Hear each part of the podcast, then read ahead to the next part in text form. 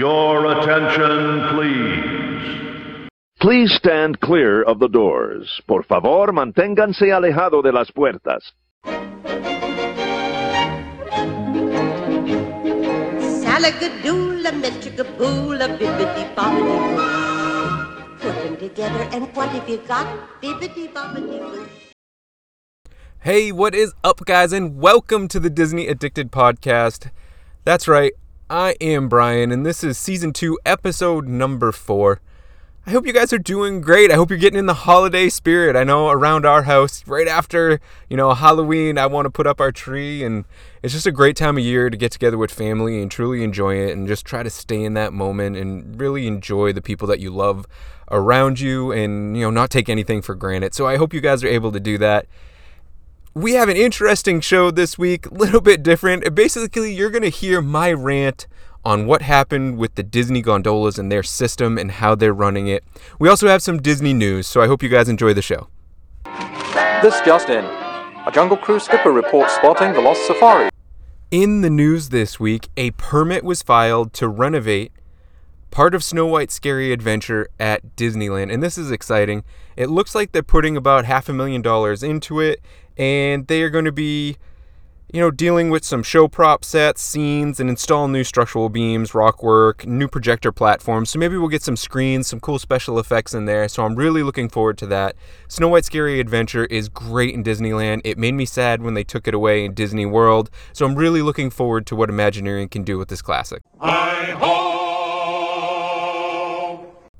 Next in the news, Animal Kingdom has gotten into the holiday spirit, and there is the Holiday Tree of Life Awakenings. This show looks incredible. For those of you who haven't seen it, there's a projection show that happens on the Tree of Life at Animal Kingdom. It looks so vivid and clear. I have no idea how they do that projection mapping, but it looks so good.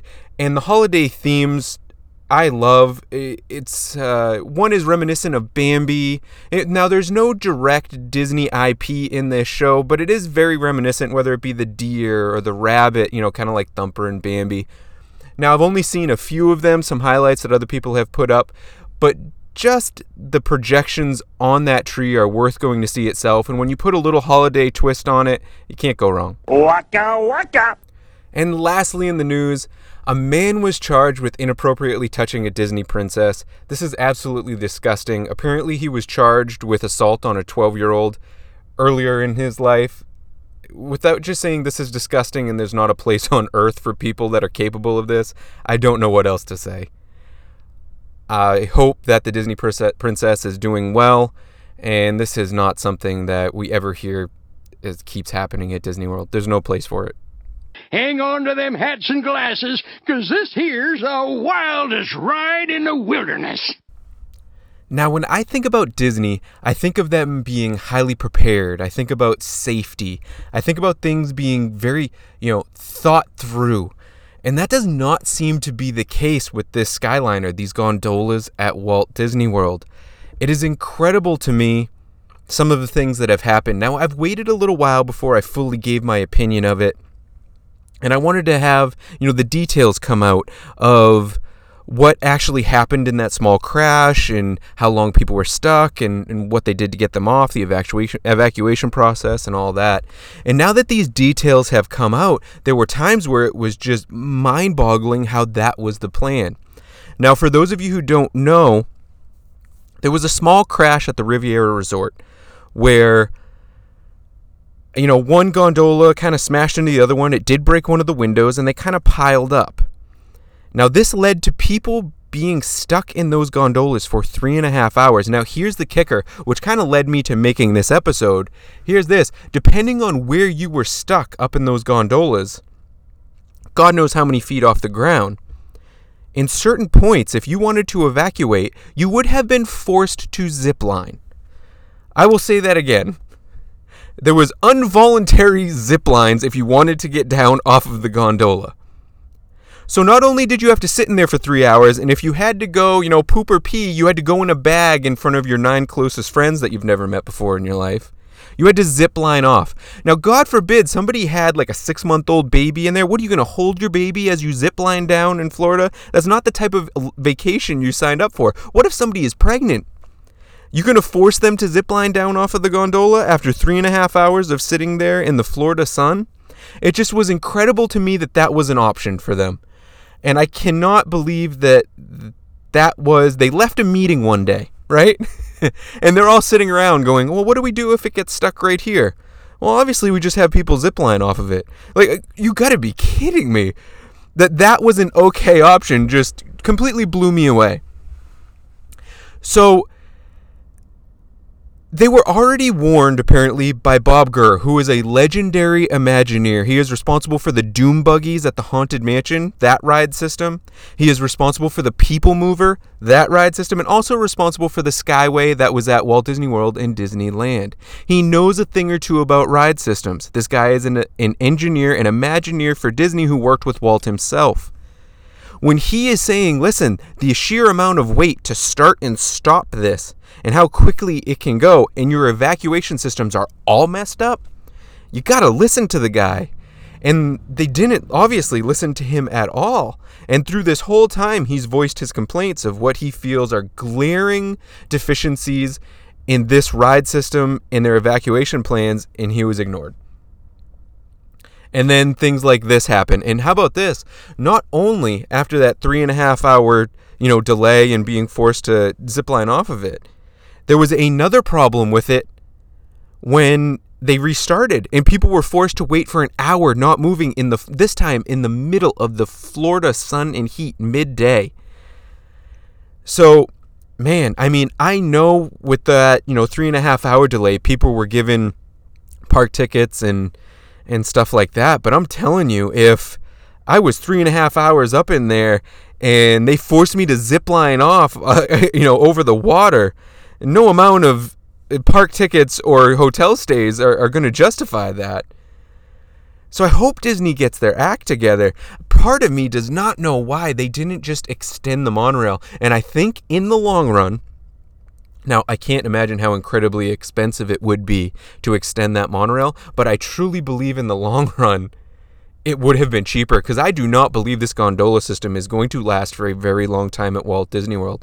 Not only is it hideous to look at and just hits a whole bunch of vantage points in the park that ruins theming, but what is going to happen in the summer? On a daily basis, you have to shut these down for storms. So like I said in the beginning, I usually think of Disney as having these things thought out and whatever. If they did, they didn't think it out very well.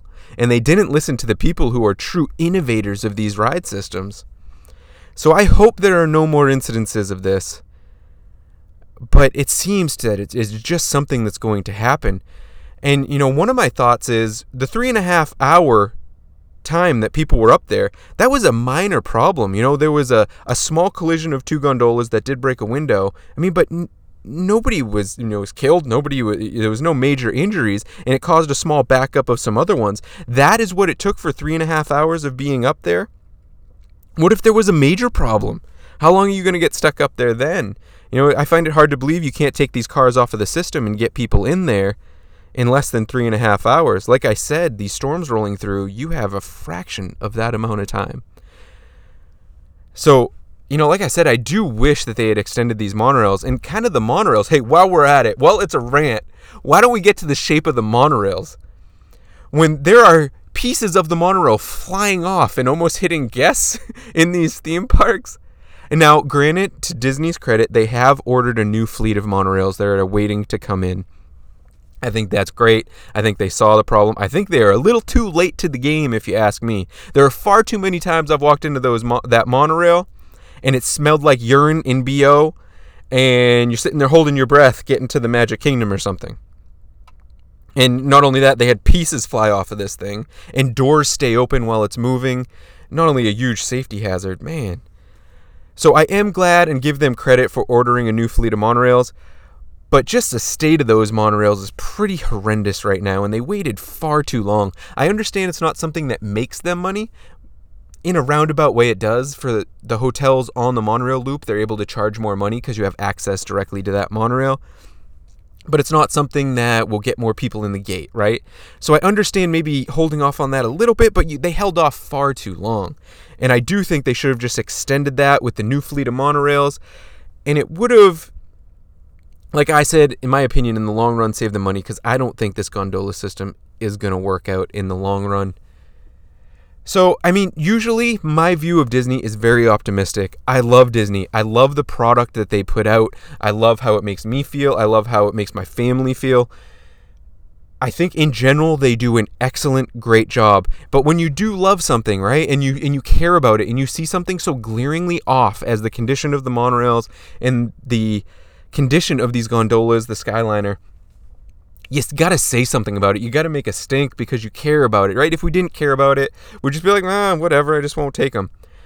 But you got to say something, right? We care about this place. We love it. It's a place of peace that we go to.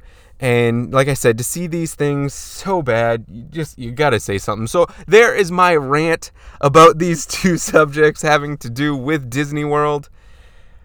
Apparently, I've been on the Disneyland monorails. Now, they don't have a gondola. They don't have a Skyliner. Their system is far better. They have kept it up.